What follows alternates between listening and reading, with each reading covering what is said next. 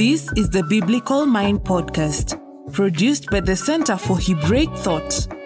Honest five star reviews help others find this podcast. Visit the magazine at thebiblicalmind.org for articles and videos that explore the deep structures of Scripture. a, a lot of North Americans, especially, will say, you know, there's only biblical hermeneutics. There's no such Mm. thing as African hermeneutics or Asian hermeneutics or Latin American hermeneutics. I think that would be you know, the biggest stumbling block, the thing that I always have to try and explain, you know, why I believe there is such a thing as African hermeneutics.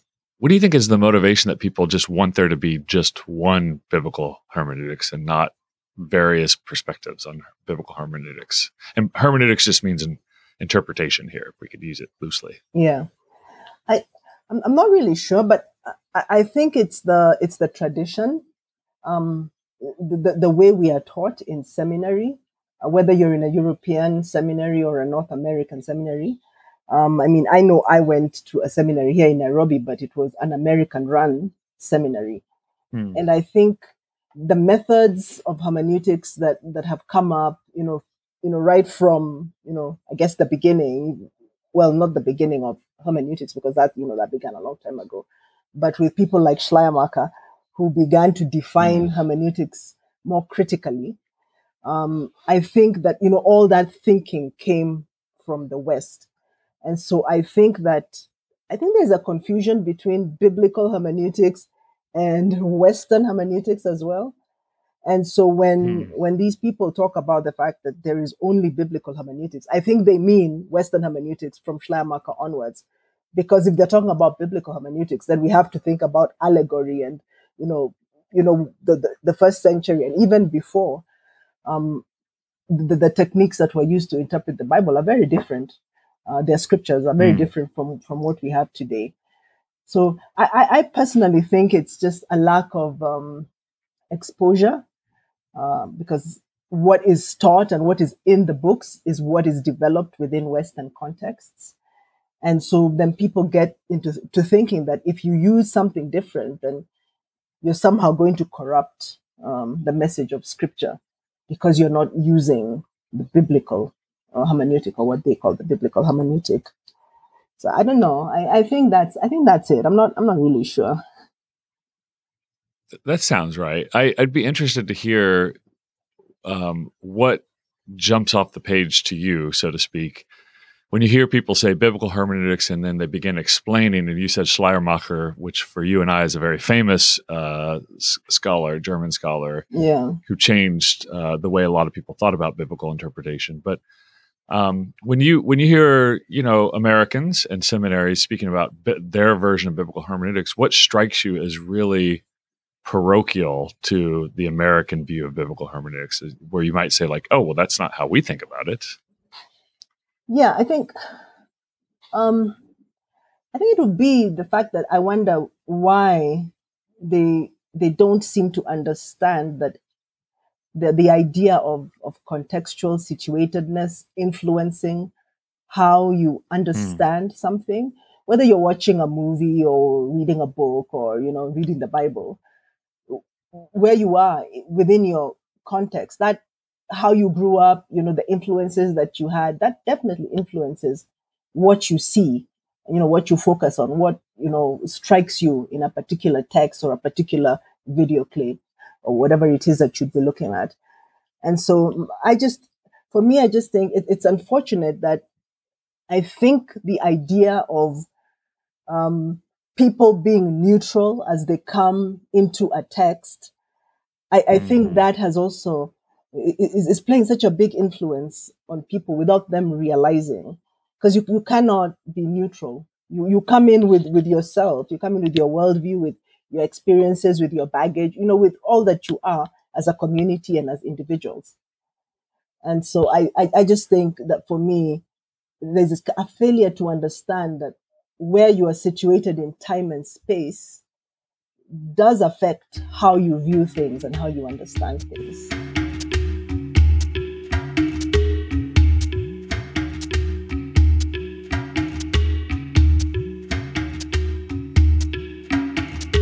I do think there is some progress on that front. Uh, it's slow, but hopefully steady Yes, Uh, in the Western Hemisphere, as we call it. Um, so, what are some examples for you that are obvious as someone who I, I believe you're born and raised in Kenya? Yeah. Um, what are some uh, matters for you that make that where you you have become aware? Oh, this has helped me to understand something in Scripture that other people might not see if they hadn't had my particular background. Wow. okay, let me think. Um, I guess there could be several things. Um, but since I, I, I love to approach scripture from the position of, of worldview, maybe let me um, Mm. talk a little bit about that. So, for instance, if you look at the story of, um, uh, well, the woman caught in adultery, for instance, in John, um, I- think that when I read that, I think about the idea of honor shame because that's a very big part of our culture. You know, the Mm. world the worldview of honor and shame. And so when I, when I read that story, I, I, I'm thinking that you know I've lived in the West as well, and adultery is you know in many circles not particularly an issue. But when I think about it through the lens of the, the Kenyan culture or the African culture, it, it's it's such a shameful thing, and not a shameful thing for both the man and the woman, but really for the woman because you know Africans have been polygamous for forever, so um, Mm. the man is not usually considered to be in the wrong. So for me, I would think that Mm. as as I read a story like that, um, automatically I'm seeing the honor shame aspect of it, and the fact that, that the woman has has has caused has brought such dishonor on herself, on her family, uh, her extended family, on her community, and so I I I, I look at her and I just feel for her because I know that I think this is something that is also within the biblical culture, that, that whole honor shame aspect. So I think reading it through my Kenyan eyes or Kenyan lens helps me appreciate uh, that a little bit better than somebody living in the West.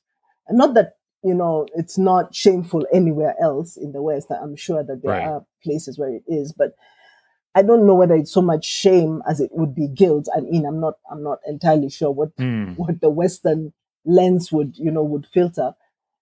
But but so for me that Yeah. that that those aspects of of my culture, um, those I call them parallels in my book. Those parallels are the ones that you know kind of influence me in in, in really what I see and, and what jumps off the page for me.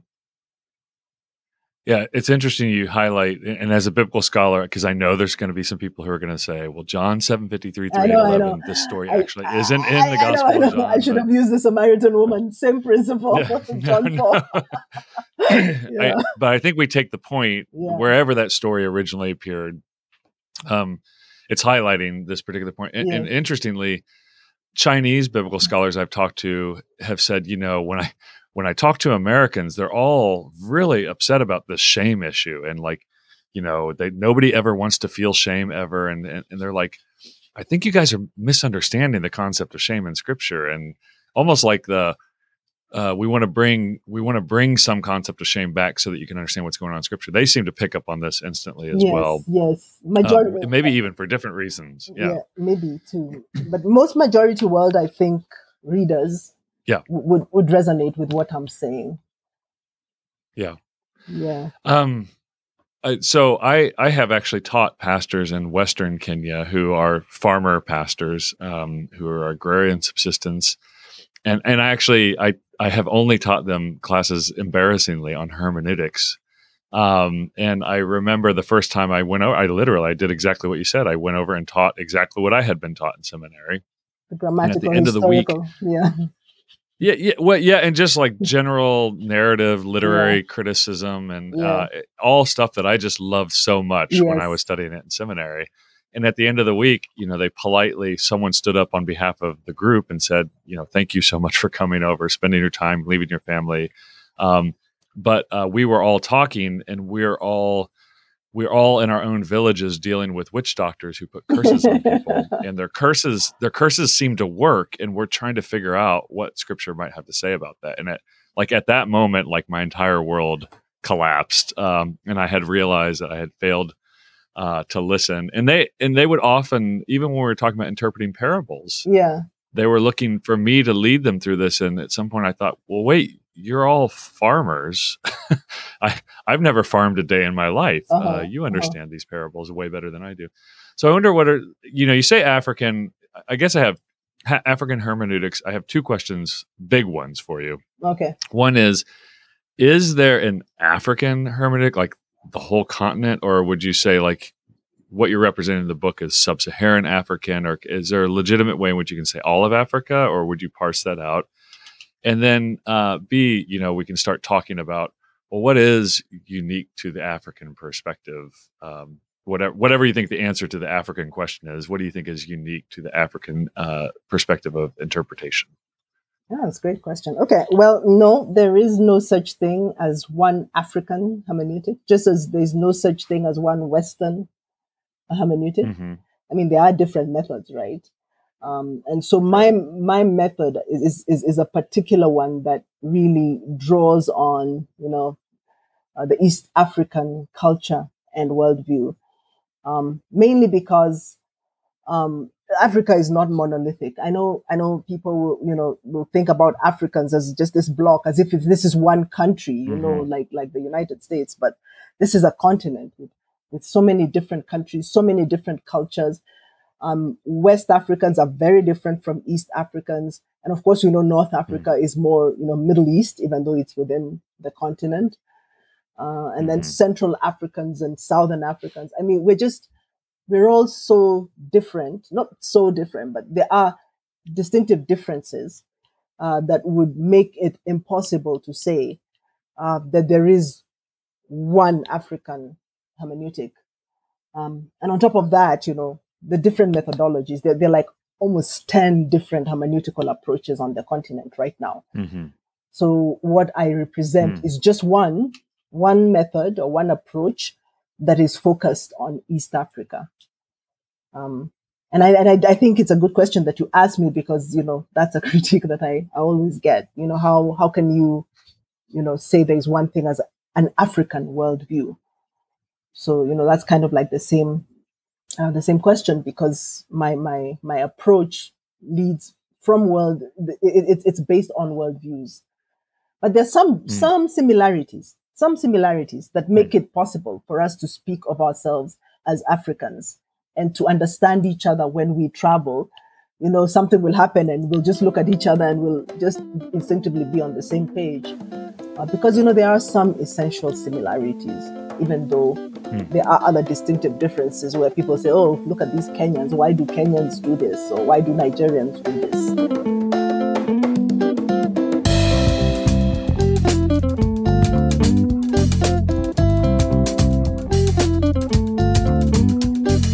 So now uh, I think we'd be interested in the book what you think are some uniting features that you can't. Because I think, in the same way people could say about America or Yeah, North America, that exactly there's something very similar and shared between Canadians, Mexicans, and, and people from the United States. yeah But we would all make sharp distinctions between ourselves as well. And I should also point out when I taught in Western Kenya, I became aware of is it 42 tribes or how many tribes are in Kenya? I think they're 44 now because um, Indians okay. Indians of India are now uh, a, Ah, a recognized tribe in Kenya. oh, wow. Yeah, yeah. Okay, because they they come in a lot of commercial business there, right? Um, yeah, and they've the, been um, they've been here forever since you know 19th century building the rail the railroad. So right. so now Um, they they're and even yeah, then, yeah, I had students trying to explain to me why these tribes were so different from each other, and I tried to follow as long as I could. I, the only one I remember was Lu- Luo, which I think is uh, President Obama's tribe, but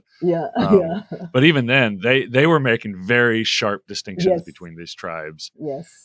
and and to me i was like okay i would have to live here for a while to pick up on on some of these so um, so what are the things that then we would say uh, that are uniting uh, a uniting feature in many um, african approaches to the biblical interpretation Okay, I think um, well, some of the uniting features. Well, let me try and think about that.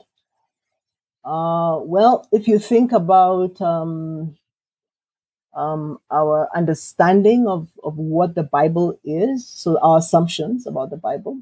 So first of all, it's it's a it's a it's a text of power. I think um, many people Mm. would understand that you know even your students wanted you to use the Bible as a text of power so that they could take Mm. those verses and just kind of like you know use them recite them back to the person you know putting the curse on them whoever that that was so i think that um that's one very essential thing that we we recognize that this is a text of power. It's not just words on a book.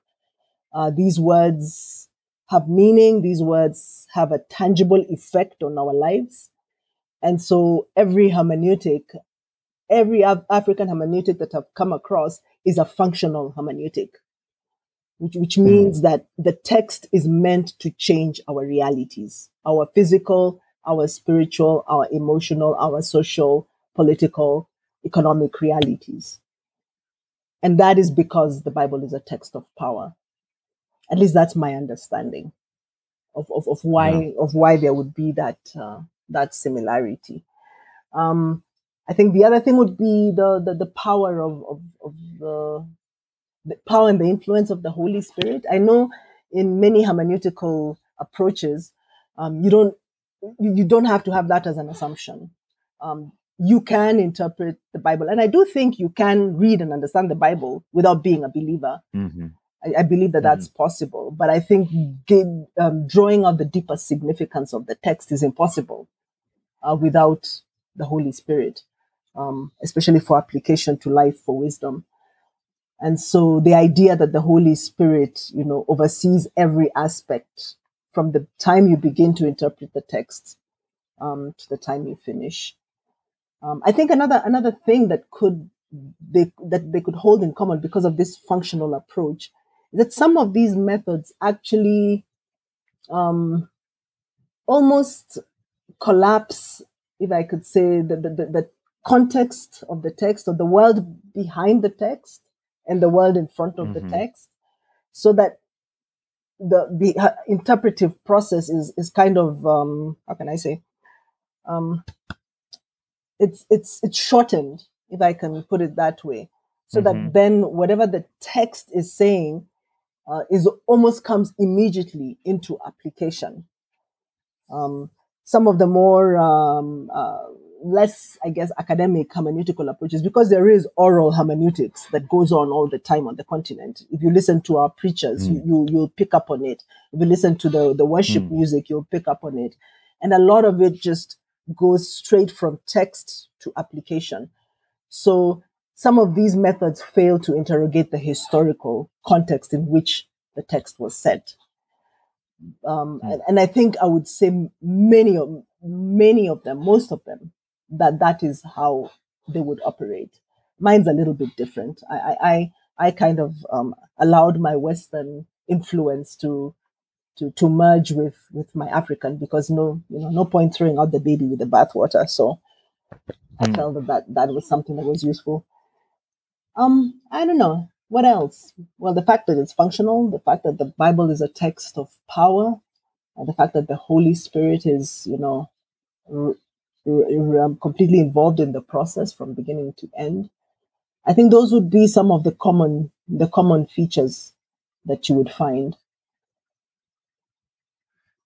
And so when we think about um, communities in the Americas where African religions have played a role, I know in Brazil uh, uh, and Cuba and other places, Yeah. there's still remnants of West African religion there. Is there a way in which we could uh, we would say the rel- the I'm, not sure if the word native religions of Africa uh, is the right term here, but uh, the religious features of the African continent. Uh, how are those informing us differently? Because for America, the the indigenous religions of the Americas essentially got erased uh, as America was colonized. mm. Um, but uh, you're you're not facing that same situation in Africa. So how does the native religion inform the hermeneutic? Actually, that's a great question, and I don't know why I forgot about that. That particularly the oral, the oral hermeneutics tend to be very, you know, syncretistic, which is that mixing of Hmm. um, traditional religions, um, not native but traditional religions, and and Christianity, and within the ac- academy, we find that um, we learn these methods. Our theological institutions, we are teaching all these methods, whether it's the narrative criticism or grammatical historical approach, or, or even the reader response approach to a certain extent. We learn them in our theological institutions, but in practice, we find that what our students end up doing is allowing this this, this African worldview with the with, with, with kind of like the um, remnants of the African traditional thinking, because of course we, we can't we can't Mm. divorce ourselves from that. That creeps into their understanding of the biblical text. And then to go back to your your pastors, that idea of curses um, becomes very important because even as they read the Bible, um, they're seeing this idea of curses within the context of our own African worldview, of our own African traditional religions. And so Hmm. it, it, it tends to have a very big influence, whether in the family or the workplace. And so different ideas creep into our understanding of the biblical text so that if they read about maybe curses, their understanding will Mhm. be, well, this is how African traditional curses work. So they read that into the text and it becomes absorbed in their understanding of the text. And so pretty soon it's, it's impossible to, to isolate what is the, you know, tr- re- traditional religious thinking or the African traditional religious thinking and what is the biblical thinking. Um, so that kind of, of, of, of syncretism then leads people to think, well, witchcraft is an option for me because Mm. witchcraft is part of, you know, my, my, my identity, my, my spiritual identity. So Hmm. mm, I think that might be, might have happened in Cuba and Brazil as well. I'm not sure. But I, I would tend to think that if it's still happening, for instance, in Nairobi, which is a modern city, where even pastors might feel the need to see a witch doctor if they feel that God is not responding to their prayer because of the idea Mhm. That you need an intermediary. So Jesus is not enough. You need a tangible intermediary that you can talk to and pay money to. And so we see that even in, in, in, in contexts such as ours, where we are really, a, a, um, I guess, a 85% Christian, but yet uh, witch doctors advertise their services openly. It's, it's, not, Right. it's not an issue.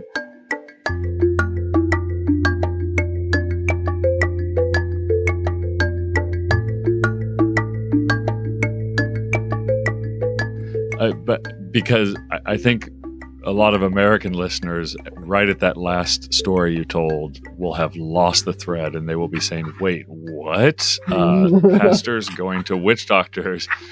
Uh, I'm.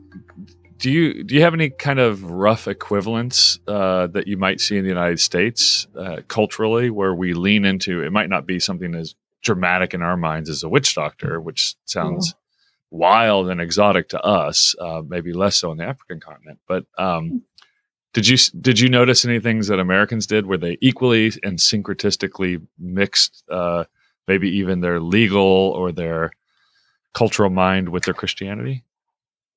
I think, um, yeah, it's good. Good thing you said that because you know syncretism is everywhere. It's just more Yes. obvious when it's religious syncretism, when it's you know Yeah, I think so. different religious ideas are mixed. But I mean, I think that Americans allow the the culture to invade the church. I, I think it's it's it's possible. I mean, there's materialism in the church, and I think Hmm. that that's a form of syncretism. And um, so it's, I mean, I can't think of any other examples right now, but materialism just seems to be um, the thing that, that jumps to mind that, that I saw, um, that I saw most, most, most, because I, I, I sometimes wondered to myself, you know, how much food wastage can there possibly be Oh yes. yeah and you're you're you're in amongst christians but it's not an issue that you know you're dumping food because you know it expired yesterday or it's expiring today and so Yeah. i think that that is a form of, of syncretism that that americans may not even recognize in themselves Hmm.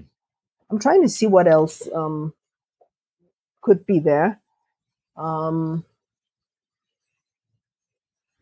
oh, Well, I was thinking as you were talking about curses, there's an uh, an East African context of cursing that they might read about cursing in Scripture, and I was thinking, well, I deal with this all the time, not with curses, but um, people take their American view of law that it's about punishment, jailing people, Ah, prosecution, retribution, yes and they read that straight into the Torah, and then they think Jesus is trying to liberate us from, you know, these restrictive, punitive laws of the Torah when they're actually completely different concepts of law and what law does. That's an excellent example, actually. I think the the Old Testament might might be able to to give us more examples of that. Yeah, I, I don't know. I I haven't been to the states. I mean, lived in the states in a long time. I mean, I come and go, um, and so I might not be as aware now of things that you know immediately struck me. Um, when when I maybe the idea of family, I think too that could be a bit Hmm. syncretistic, uh, because Oh, yeah. Say more about that. yeah, because in, in, in the West, family is the nuclear family, right? Whatever that might be, Ah, whether it's the, the blended family or whether it's, you know, parents of same sex, whatever that might be, family is the mother, the father, and the kids. And so I, I found that quite odd because for us, family is the extended family.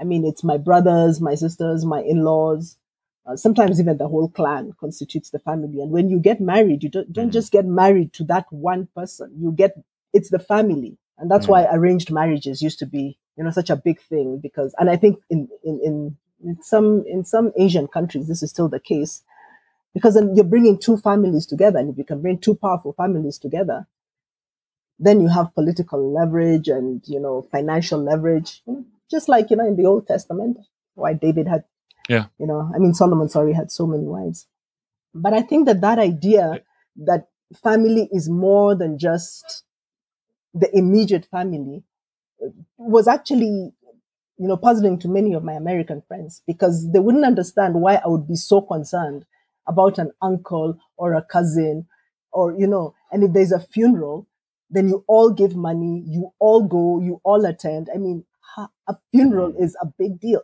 200 300 people for a funeral because it's the family. The family comes together for such things and i think that's a biblical idea of family as well it's it's not just as individualistic as as the west has has made it So I can hear somebody thinking, uh, hearing this, thinking like, "Oh, well, yeah, of course, different people, different Christians in different locations are going to bring their own cultures and think about Christianity differently." I wonder if you would advise us to push even further and and say, "Well, would you say that it's not just that different Christians might bring different hermeneutics, different interpretive strategies to Scripture, but that we actually need to hear each other and the different perspectives? Do do we need each other?"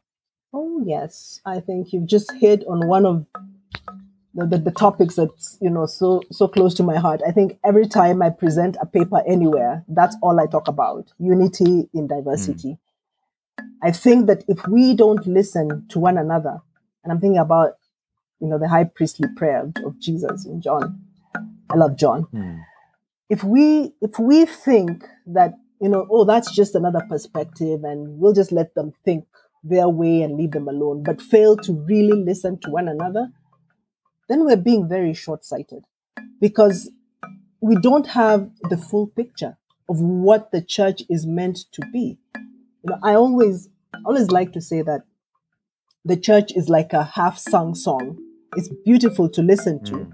but it always leaves you yearning for more because I hear the North Americans speak about the, the text, about you know church, about you know just within. I look at the American Christianity, then I look at Latin America, then I look at Africa, and I think to myself, and then Asia, of course. I think to myself, what would happen if we all came together with one voice, all of us reading the, the, the scriptures together and and and understanding what Christianity is supposed to be in this diverse family.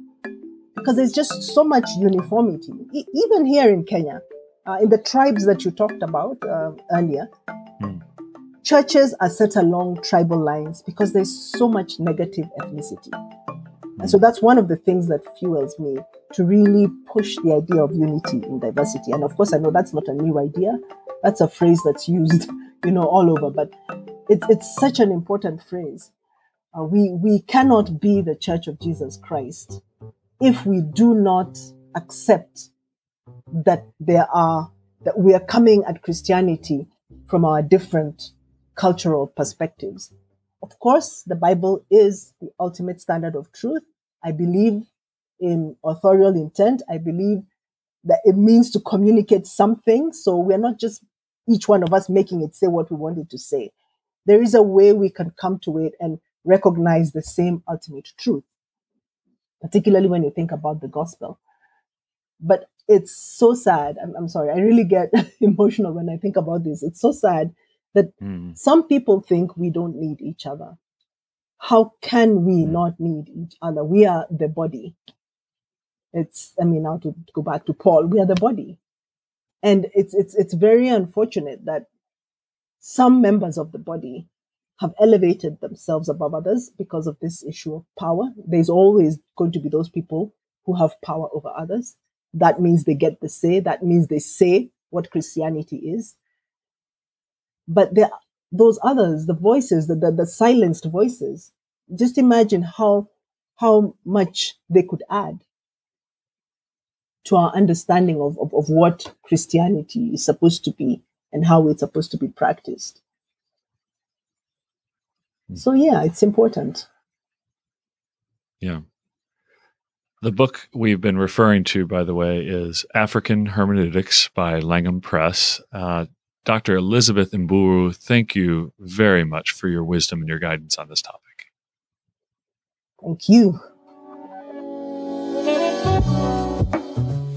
You've been listening to the Biblical Mind podcast, exploring the deep structures of Christian scripture. For more, visit the magazine at thebiblicalmind.org. Subscribe to this podcast at all the usual places so you never miss an episode.